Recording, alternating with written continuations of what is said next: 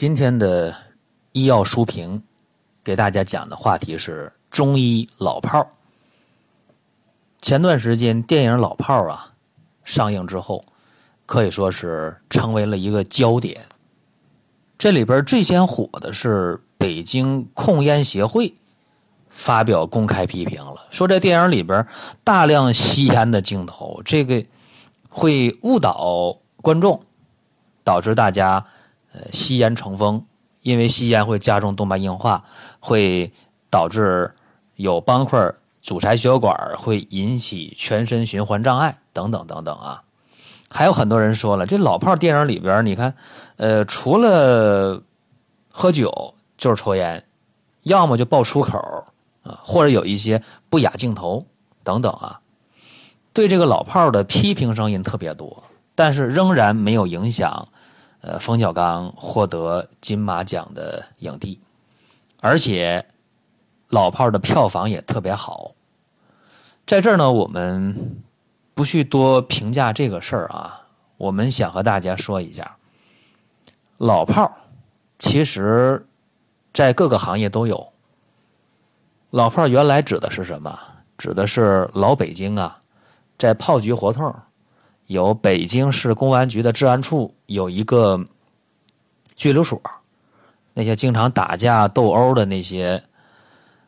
叫社会青年也好，叫一些呃经常被抓的地痞流氓也好，经常在那儿就关个一星期、两个星期的，所以那个时候就管经常进炮局胡同拘留所这些人叫老炮这是当年的说法。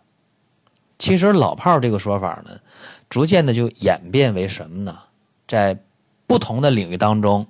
有地位、有威望、非常有名的老手，这个叫老炮儿啊。比方说，我们看在电影《老炮》里边，这个六爷就是冯导演这个六爷，他就是一个典型的老炮儿。年轻的时候一把刀能够大战几十人啊，老了老了不太服气啊，这么一个老炮儿。其实还有大家比较了解的。摇滚行业啊，摇滚界，呃，崔健老炮儿吧，写小说的王朔老炮儿吧，这都是老炮儿啊。但是在中医界，我说有老炮儿，可能有人就不太信啊，说那中医大夫怎么能有那些流里流气的事儿啊？我刚才讲了。这老炮儿呢，其实他是各个行业有威望、有知名度的老手，你就可以称为老炮儿。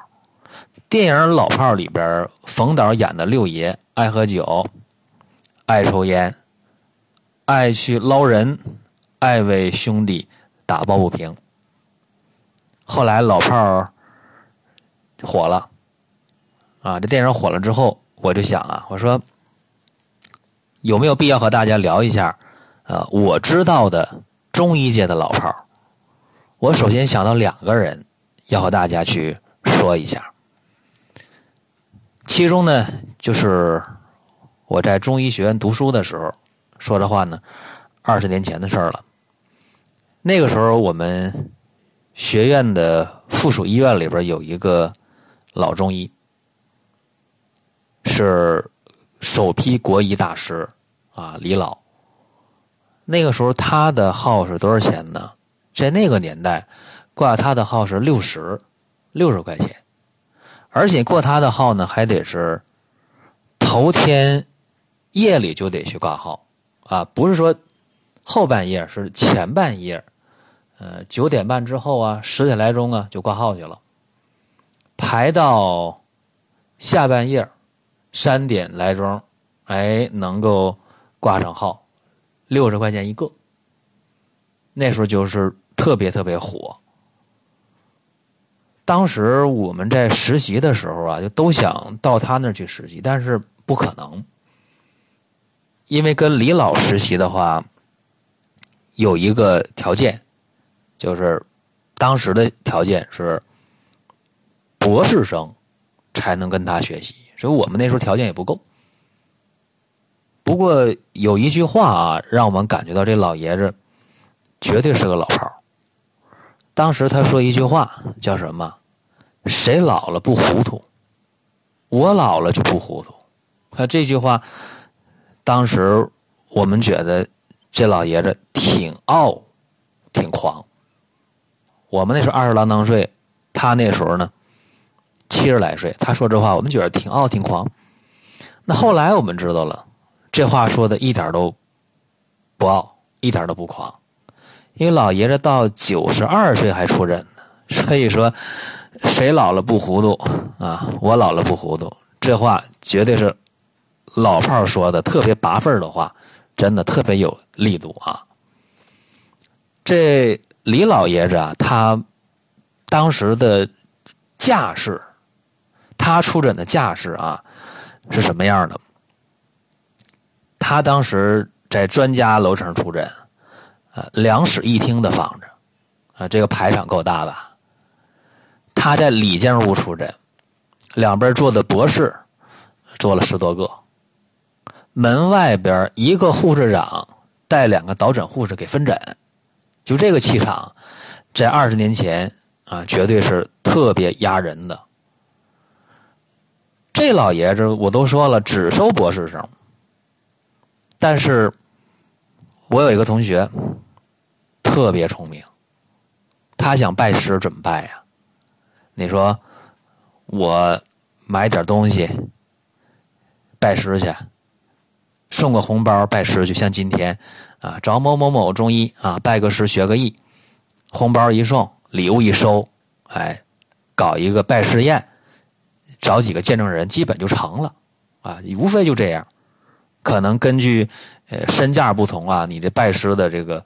成本有高低之分，但是基本上就这套路就能拜下师去。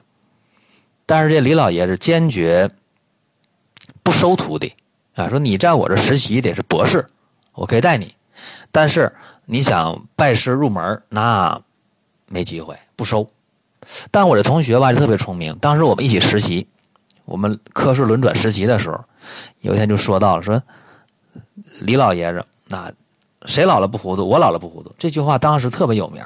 然后我们同学就说了：“说我一定要拜他为师。”大家就觉得这是一句话而已，谁也没当回事结果过了几天啊，有天早晨，呃，大家是到科里边了，换上白大衣之后，准备忙活这一天的事儿了。啊，他就说：“他说我今天拜师去。”大家一听，咋拜呀？呃，一个月实习那几个钱儿，吃饭都费劲，咋拜师啊？他说我有办法。然后他就风风火火的，没理我们啊，他就直接跑到那个专家诊室那个楼层跑上去了。然后到李老爷子那个诊室外面，两室一厅的诊室嘛，到最外面，外面好几十患者在外边等着呢。啊，一个护士长带两护士导诊分诊呢，他就来了，直接往里冲。护士长没拦住，护士没拦住，谁也没拦住，直接冲进去，哎，也没敲门，门咣当推开，里间屋，然后里边十来个博士，加上李老爷子，加上在场的患者，我这同学啊，倒地便拜，直接倒地就磕头，磕一个头，大喊一声李泰斗，磕一个头，大喊一声李泰斗，连喊三声，连磕三个头，就这个。气场这个气势啊，我们在最外面两室一厅的房，在最外面我们听到，大概看到，然后外面的几十个患者加里边的十几个博士，就在场能有五六十人，就全都听到，全都看到这个场面，大家特别惊讶，就是都傻了，没见过这事儿啊。我们以为这李老爷得生气啊，得把他撵出去，轰出去。结果没有，啊！结果这老头特别高兴，然后就问叫什么名我同学说：“我叫啥啥啥名啊？你想干什么？我想拜师。”然后这老爷说：“行了，我收了这徒弟，我收了。”回头一想啊，这当时不太明白啊。今天回头一想，二十年后一想，哎呀，就是我这同学特别聪明，确实。当时那老爷子啥也不缺呀，你想，当时医院给他单独配的车、配的司机、配的保姆，你说他缺啥？他啥也不缺。每天一个一个人的诊费六十元，一天看三四十个，你想他缺钱吗？他不缺钱呢，那不缺名义，不缺地位，什么都不缺，缺的是这种荣誉啊，这种被人极度尊重的这种荣誉。特别缺这个，所以我这同学当时就一下子就投其所好，正中下怀，所以就收了我这个同学，然后就随嘴就说了一句啊，说你就是我的关门弟子了啊，关门弟子。然后我同学特别高兴，如果换成一般人啊，换成我的话，那就光顾高兴了。当然我的同学第二天就。找这李老啊，办了一件大事儿。他在外面做了一个关门弟子的这个证书，烫金的大红证书，关门弟子啊，说，呃，谁谁谁谁某某某啊，被我收为关门弟子，然后拿这个大证书找谁啊？找李老签字去了。啊，李老真就给他签了字了，所以他今天这个证书就特别的。不得了了！等我这同学跟李老实习的时候啊，跟别人不一样。我们那时候跟老师实习呀，就是早早的去，擦地呀、打水呀、整理桌子呀，净是干这些活啊，给老师抄病历呀、开方子呀等等啊，净是干伺候人的活但是我的同学不一样，他跟这李老实习的时候啊。今天拿回来一块手表，啊，明天拿回来一件羊毛衫我们觉得特别不敢想象，因为当时给李老送礼物的人太多了，那老爷子也用不了，用不完，随手就给他了。你看，把身边那十几个博士看的都直眼了，说：“你看这老爷子谁也不喜欢，就喜欢他。为啥喜欢他？因为他给了这李老啊，别人给不了的东西。”就是那种被重视、被尊重这种感觉啊，这种这种虚荣也可以啊，别人给不了，他给了，所以你看，这个中医的老炮后来老爷子活到九十五去世了，然后我的同学写篇文章啊，怀念我的恩师啊，写篇文章，到今天我的同学混的特别好啊，已经个人开医院了，所以你看啊，每个人啊走的路不一样。你看，我讲这个中医老炮儿，国医大师、国医泰斗、博士生导师、教授，他这一生就是那句话啊：谁老了不糊涂？我老了就不糊涂。而且他真就到了九十二岁、九十三岁还在出诊。你说这个人真的是我很敬重的一位大师啊！所以我认为他应该算得上一个中医的老炮儿。下面再说一个中医的老炮儿，这个老炮儿呢是我的同学，江湖人称于二哥。他姓于，家里面排行老二。他跟别人不一样，我们那时候学中医的人，大部分啊，家里边父母啊都不是干这行的。他不一样，他父亲就是中医，而且他父亲这个中医还跟别人不一样。呃，当年有一回上学的时候，我们放假了之前，大家喝一顿。把兜里的钱都买酒买菜了，喝了一顿，喝完了就喝多了，喝多了宿舍就进不去了，因为宿舍太晚就锁门了。我和于二哥还有两个同学没地方去了。后来一琢磨，不行，这挺冷啊，放寒假之前往哪儿去啊？兜里没钱了，干脆呀，上同学家吧。去谁家呀？哎，就去于二哥家，他们家特别大。啊，他家那个大院啊，呃，院里有两个独楼，特别大。去他们家，我们打车去他们家。下车之后了，再让他妈给拿钱，给拿打车钱。到他们家之后了，没想到啊，刚一下车，他家大门就开了。他家大门跟别人家大门不一样，他家是在农村，在那个城郊啊，农村。带那个大门斗的，啊，上面写的是天一堂，谁写的？是爱新觉罗溥杰写的，就溥仪的弟弟给题写的。我们一下车，他爸爸就在门口站着。当时于二哥酒醒了一半，问他爸：“你咋在这儿呢？大半夜？”他爸说的：“我知道你们几个喝酒还得到这儿来，等你们一会儿了。进屋吧，有解酒汤。”哼，把我们几个吓一跳啊！平时就认识，但是这句话说完，我们还是吓一跳，因为他爸爸不但呃中医的医术好，而且呃能掐会算啊，对周易有研究。他算出他儿子要回家，而且算出来我们几个会喝多会喝酒啊。进屋之后，我们就喝点解酒的中药汤。喝完之后了，也睡不着了。他们家有两个多楼，一个楼呢是住人的，一个多楼呢是全是藏书的，所以我们就看书吧，到他们家看书。他们家那个书啊，呃，一楼的书随便看啊，我们去谁都能看。二楼的书，哎不行，二楼的书呢，就是他爸爸能看。于二哥想去看，还得他爸心情好的时候，平时谁也看不了。所以我们就在一楼看书，呃，他家书藏书很丰富啊，中医的书非常多。看到天亮了，他们家就吃早饭了，啊，我们吃早饭，他爸就出诊了，啊，他们家出诊的时候呢是在农村嘛，他爸每天看十车人，呃，你开小车来也好啊，你是骑摩托车来也好，坐那个小客车来也好，反正十个车人就完事儿，一个车上不管几个人。啊，一个也好，十个也好，看十车人，今天就完了。说他爸每天早晨，呃，基本就六点钟就开始看病。如果这一天都是大车来的人，呃，看到中午根本吃不上饭啊，晚上接着看，可能得看到晚上六七点钟，就这么忙。我们早上吃饭的时候，在他们家那个排场特别大，因为他们家，呃，在农村的院里边，亭台楼阁什么都有，啊，他们家那个厨房是单独的。是在外边有一个单独的平房，呃，能有一百多平的厨房，有专人做饭，啊，一吃饭啊，盘盘碗碗特别多，吃的特别美啊。